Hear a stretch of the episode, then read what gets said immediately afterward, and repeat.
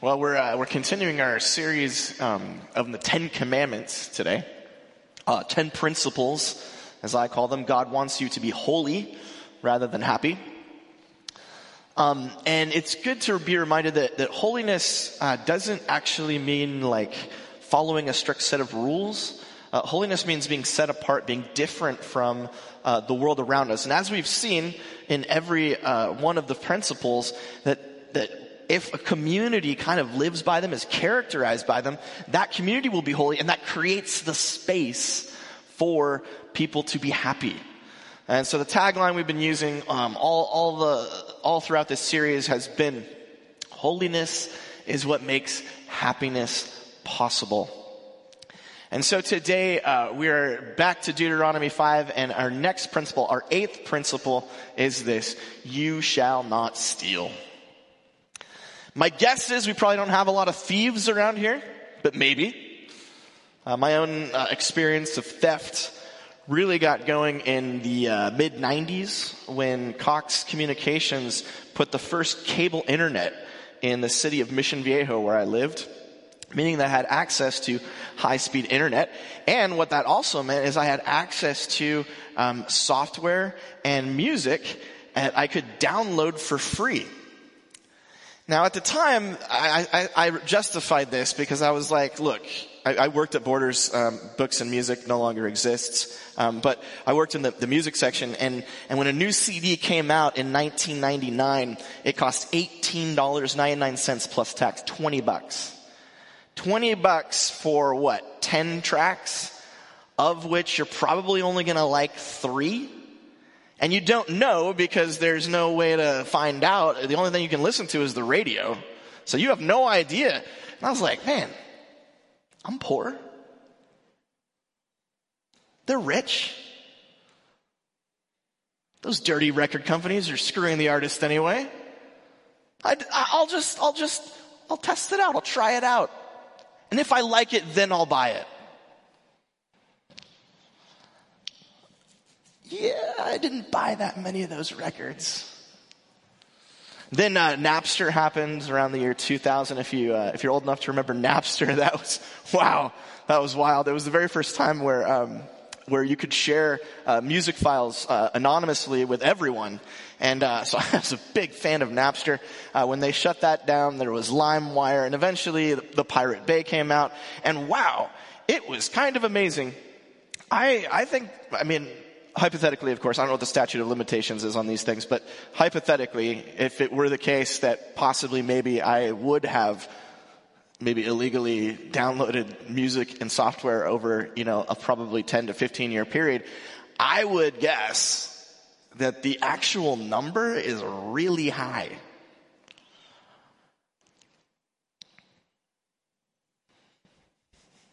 And the, the, interesting thing about it is I never felt guilty about it at all. And part of that is because I grew up in Mission Viejo. I grew up uh, right around here. I grew up in an incredibly safe environment, a high trust environment. Like when I was growing up, our front door was never locked. We would leave our garage door open all day long. The actual, like actual theft, actual stealing, like of, of physical goods was basically unknown. Then I went off to college in North Carolina at Davidson College and everyone at Davidson, we had to sign an oath. We said, I will not lie, cheat, or steal, nor tolerate anyone who does. And the whole community took it very seriously. And so again, I was in a place where people left their doors unlocked. Uh, doors, uh, room, dorm room doors were open all the time. You could walk into anyone's room at any time. Uh, classic Davidson moment. Almost every year at some point, uh, you'd walk by a tree and there was a $20 bill pinned to it and said, I found this on the ground. Yeah, true story, true fact. Very, very high trust environment. Then I moved to Japan.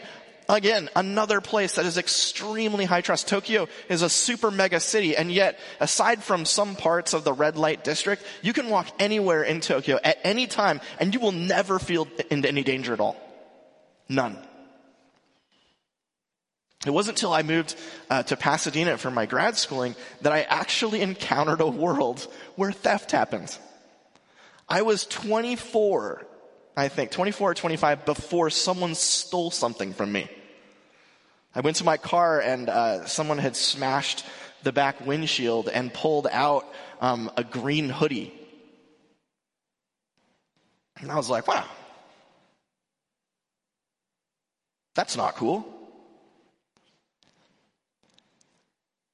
And I'm pretty sure nothing else in my entire life has ever been stolen from me. One green hoodie. About 20 years ago was the last time I visited the great city of San Francisco. Um, saw the Golden Gate Bridge.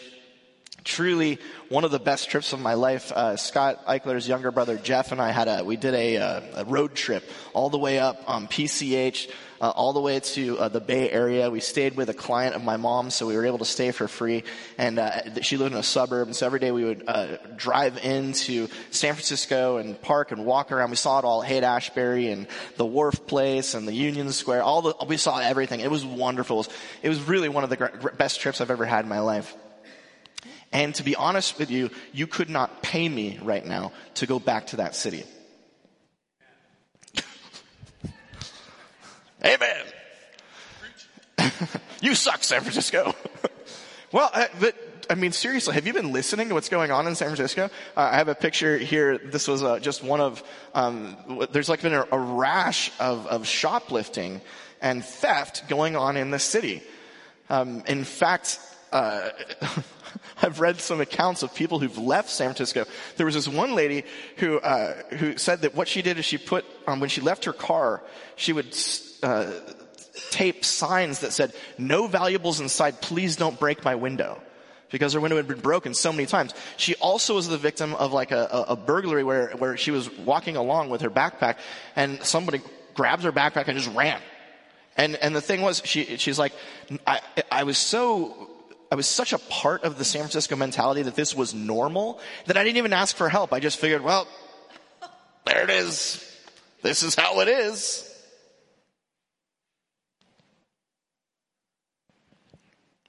Uh, last was it last year? Uh, next slide, Marilyn. In 2021, two years ago, Walgreens closed their five stores in San Francisco due to rampant shoplifting. You may have seen the, the viral video. It's crazy. Where like you know five or ten people just come in and they just start clearing stuff off of the, the shelves and they run out.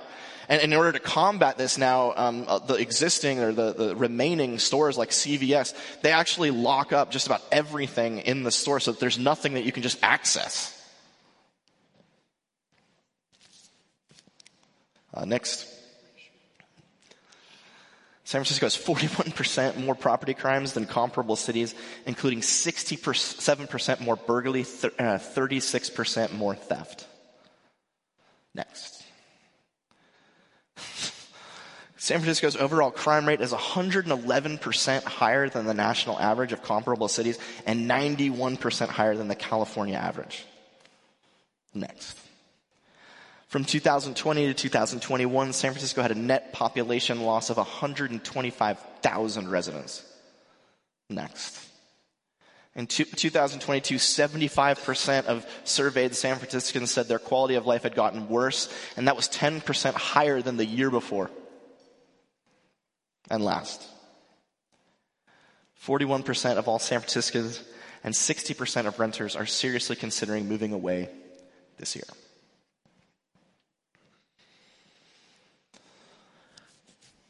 And the reason, of course, is that San Francisco is not safe anymore. And it's primarily, uh, there, there's a lot of different problems. We will speak a little bit about the um, people experiencing homelessness problem in, in, in a minute. Um, but one of the things that happened was San Francisco passed a, a, law, I believe, that made it so that it is less than a misdemeanor to uh, shoplift up to $950 worth of merchandise. And uh, the former DA of San Francisco, Chesa Budin, would not prosecute crimes even when they were arrested. And so what happened was people realized I can steal whatever I want. And they did. They do. Now, in the grand scheme of things, um, San Franciscans tend to be pretty rich most of them. Um, they have a lot of really rich and really poor. They don't have much in the middle anymore. But um, in, in the grand scheme of things, I'm pretty sure that Walgreens is going to be okay. I think they're, they're going to get, you know, whatever money they need back. I'm pretty sure that uh, CVS is going to be okay. Um, but what's really damaging about this is that the quality of life for normal people is gone. You never feel safe. All because of theft. So the first thing is the eighth principle. It, don't take what's not yours, even if you can get away with it. And, and, and again, notice that the reason is because this creates a cycle. When theft becomes the norm, other societal standards break down. We stop living in civilization. It's extremely dangerous. What I, and that, this goes back to, you know, me hypothetically pirating, you know, thousands and thousands of dollars. It, for me, it was like, this is a victimless crime. This isn't hurting anyone. But the thing is, if you get enough people like me thinking that very same thing and making that very same activity, other stuff starts to break down. So what, um, what does the Bible say that we should do about theft and especially a systemic or a culture that is being infected by thievery? Uh, this is from Zechariah 5. Uh, Zechariah is a prophet. He's, he's telling the people of Israel, they've been to, to captivity in Babylon. They've come back and they're rebuilding the temple. Uh, they're, they're, they're hoping that this time Israel's going to be blessed, Israel's going to be good. Um, but what Zechariah says is, don't be complacent. Things can still get bad. And so he says this: I looked again, and there before me was a flying scroll. Uh, he, God, asked me, "What do you see?" I answered, "I see a flying scroll, 20 cubits long, 10 cubits wide." And he said to me, "This is the curse that is going out over the whole land." For according to what it says on one side, every thief will be what? Banished. Um, more literal would be every thief will be put out of the land. And according to what it says on the, on the other, everyone who swears falsely will be, be, uh, be banished.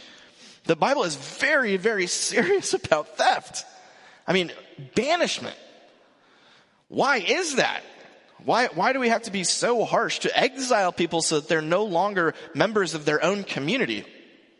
Well, here's a few more interesting things to note about San Francisco.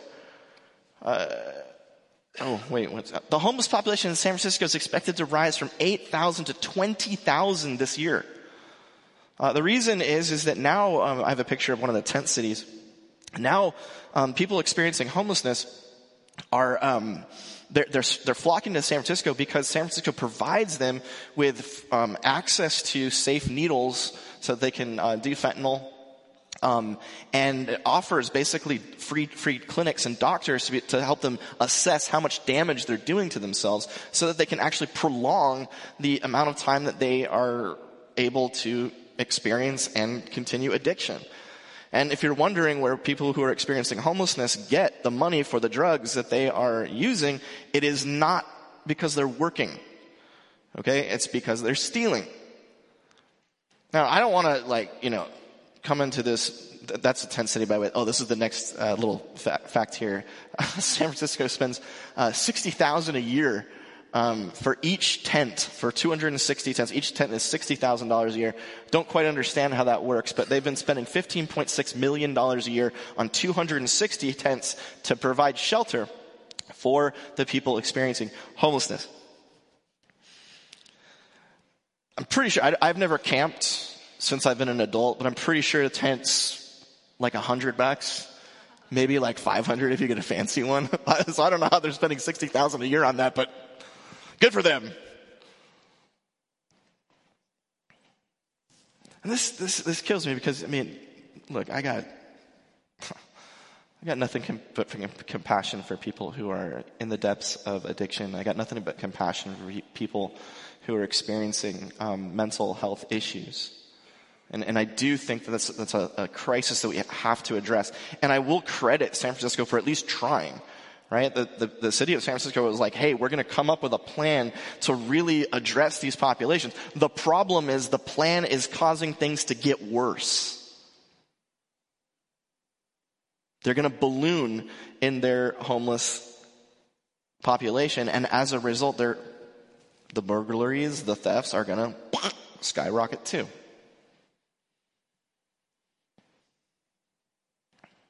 That's why God says banish thieves.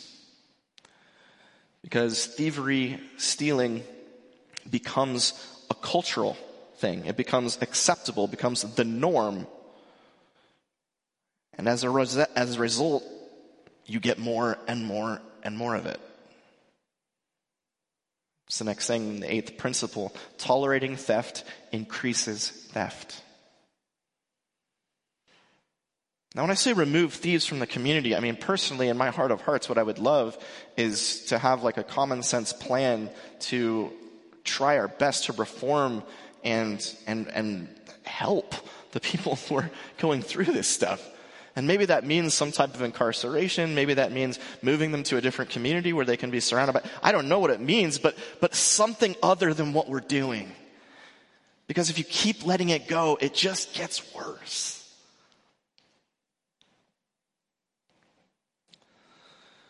This could sound, I mean, yeah, here's, you know, here's the middle class white guy talking about, you know,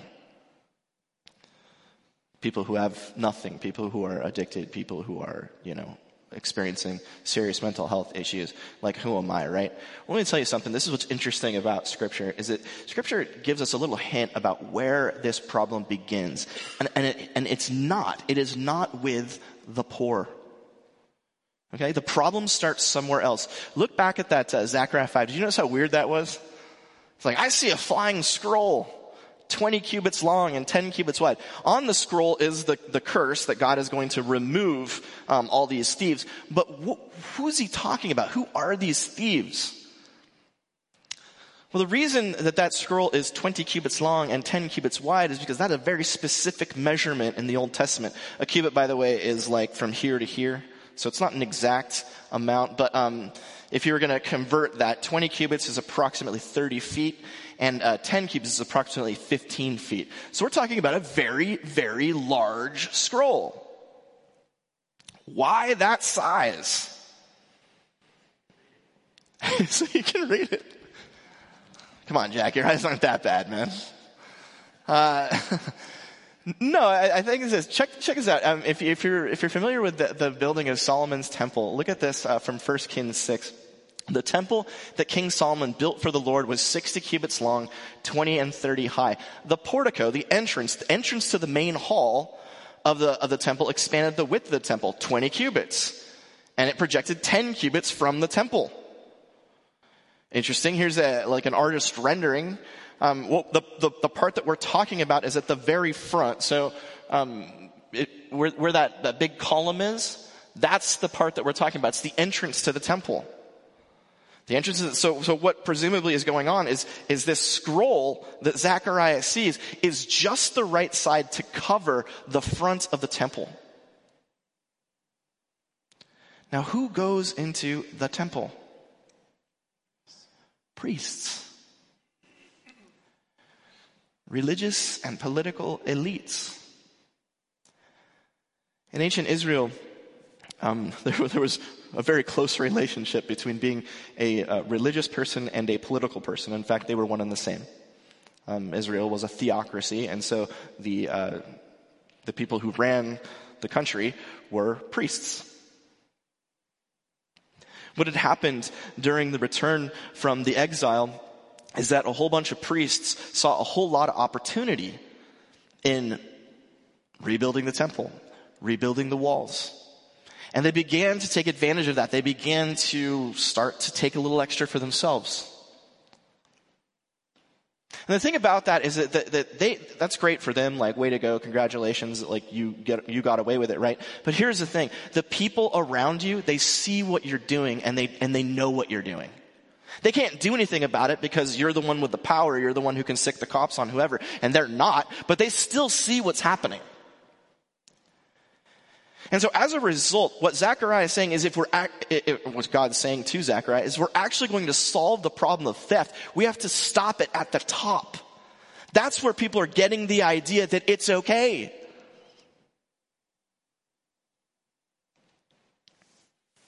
That's the eighth principle uh, continuation. The, fi- the fish rots from the head. Leaders who steal create communities that steal.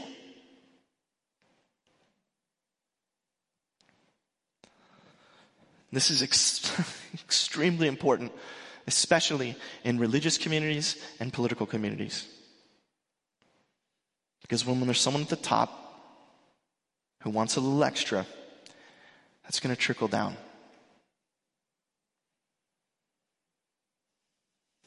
And so when I finally get that Gulfstream 5 that I've been dreaming about on the backs of your tithes, that's when you might say, hey, wait a minute. You think, you th- I deserve it, right? Yeah, absolutely. Of course. Once you start to see that, recognize that what I'm doing is I'm creating a culture of corruption. And I don't want to say, I mean, obviously we're super blessed here in the United States of America to have a leadership class that is uh, doing anything but uh, being corrupt and, and enriching themselves on the backs of the taxpayers. Thank God. But if we weren't, and I don't care if that person has an R or a D or an I or a G, Green Party, whatever the other, socialist, whatever the different parties are. I don't care where they come from. But, but if we see that, know that what they're doing will come down.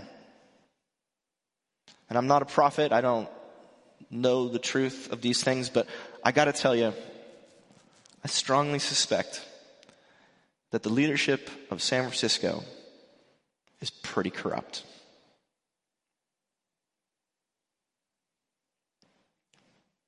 So what do we do about this?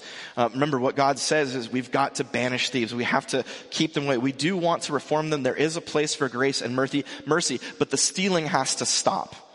Okay, and so how do we break the cycle of systemic theft? And this, again, I don't know that this is something that's actually super important for this community right here, although maybe. But it certainly is something that we need to be thinking about as, as part of Orange County, as part of California, as part of the United States of America as part of the world. Um, the, theft, uh, the theft cycle begins with re- religious and political elites. Support, donate, and vote accordingly.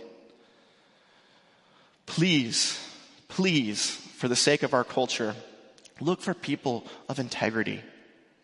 And I know that's almost impossible with politicians. I get it.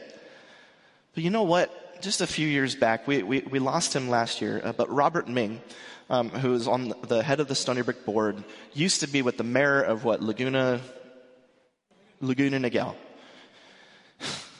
My understanding is that the reason he uh, stopped becoming mayor was because someone played a really dirty political trick on him, and he refused to retaliate. And so he ended up losing his election. But that man, Robert Ming, was a man of integrity. And the way he led Laguna Niguel was for the good of the people and he really did do everything he could to make that place as great and as wonderful as he could. So they're out there. Sometimes they're hard to find, but they do exist. And if you had the pleasure of knowing Robert Ming, you knew that, you know that that guy, he, he had a heart, um, he had a heart for God and he had a heart for people. And that's the kind of people we need in leadership positions in the church and in the, the culture, in the, the CEOs of our corporations and the, the politicians, all the people of influence power. That's who we need. Not Mark Zuckerberg. Number two, and this is just a more personal thing. Maybe uh, you or someone close to you has a theft problem. It could be um, you know, stealing off the internet, I guess. That's pretty popular. Um, but maybe, I mean, there, I knew, I knew people growing up who like the thrill of stealing. Um, and yeah, it's not a victimless crime. Please stop. And if it's hard for you, come, come talk to me. I'll, I'll, I'll hold you accountable. I'm not, and I won't judge you. I get it. Like everyone's got their thing. Some people like to take stuff. I get it. Um, but what you're doing can, can lead to a culture of corruption, a culture of victims. So please don't participate. Next, uh, number three. Do you, and this may be the most important thing, do you have too high or too low of a view about your stuff? Because when we get down to it, like the, what, what really causes theft is when we have a disordered understanding of the value of things. And it might not even be theft, right? It can, it can lead, if we have a, mis, a distorted view of stuff, we could, we might have the money to be able to buy it on, we just acquire and acquire and acquire, we become acquisitive. And that's not good either. That might not be technically theft, but it's certainly a misuse or misunderstanding of the value of stuff. And if that's you, I, you're not sure, but you're wondering maybe that might be me, here's the challenge. Be extremely generous with your money. If that's hard for you, you may, you may have a distorted view of stuff. It's hard for everyone.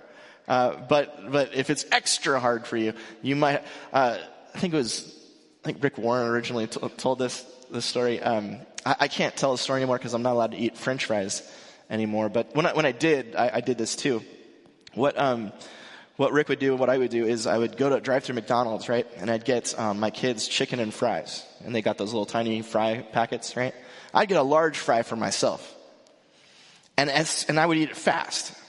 And as soon as I was done with my large fry, I'd be like, oh, I need more. And so I'd be like, hey, Alice, give me two of your fries. She's like, they're mine. I only have so many. I'm like, it's a tax. Give it to me. She's like, you have a large fry. Like, I'm not saying I need your fries. I'm just taking your fries so that you understand what it means to be generous. It pinches a little bit. Olivia's like, yeah, not gonna happen. she stuffed them in her mouth. She's like, no, not, not gonna work. But the, the point though, the point is, is it is so easy for us to have a, a distorted view about things. The best way to keep a check on that is to get pinched. Pinch yourself have it have it cost you a little bit. And for the record, too, if if you're not uh, if you don't have much, I'm not suggesting that you go into poverty in order to prove that you um, don't know the value of things. But if you do have stuff,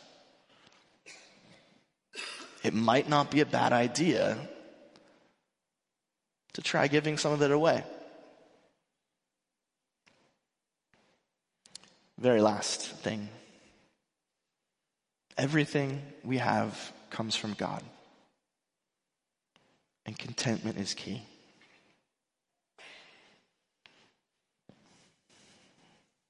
I never needed any of those extra albums.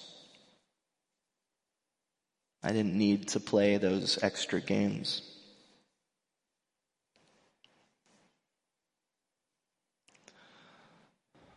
But I wasn't content. And I could get away with it. And boy, in this culture, don't we have a problem with this? Always comparing ourselves to whoever. Always thinking that if we just had a little bit more. And see, the thing is, I think that that's bled down to the people, the poor in San Francisco. And they see how we act. And they think,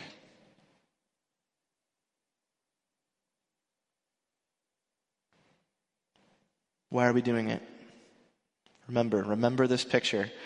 Um, Brent complains about this picture because it doesn't have any Asian American representation. Um, and Brent, I feel I, I hear you, man. I, this it's it's pretty racist about who's excluded. You're right. So we're gonna we're gonna face we're gonna we're gonna Photoshop it next week to put your face on one of those people. the goal is to create this community. It's to have a place that's safe. It's to have a place where thriving and contentment and goodness can, can happen. It's a, it's a place where we trust each other and we live in that trust. I've seen this community. I grew up with this community. I went to college with this community. I live in a country that is very good about this. And man, I certainly don't want to lose it here. And to whatever extent that, I, that we can, I want to see it expand. And that's where we come in. Our holiness with theft can lead to the happiness of those around us. Let's pray.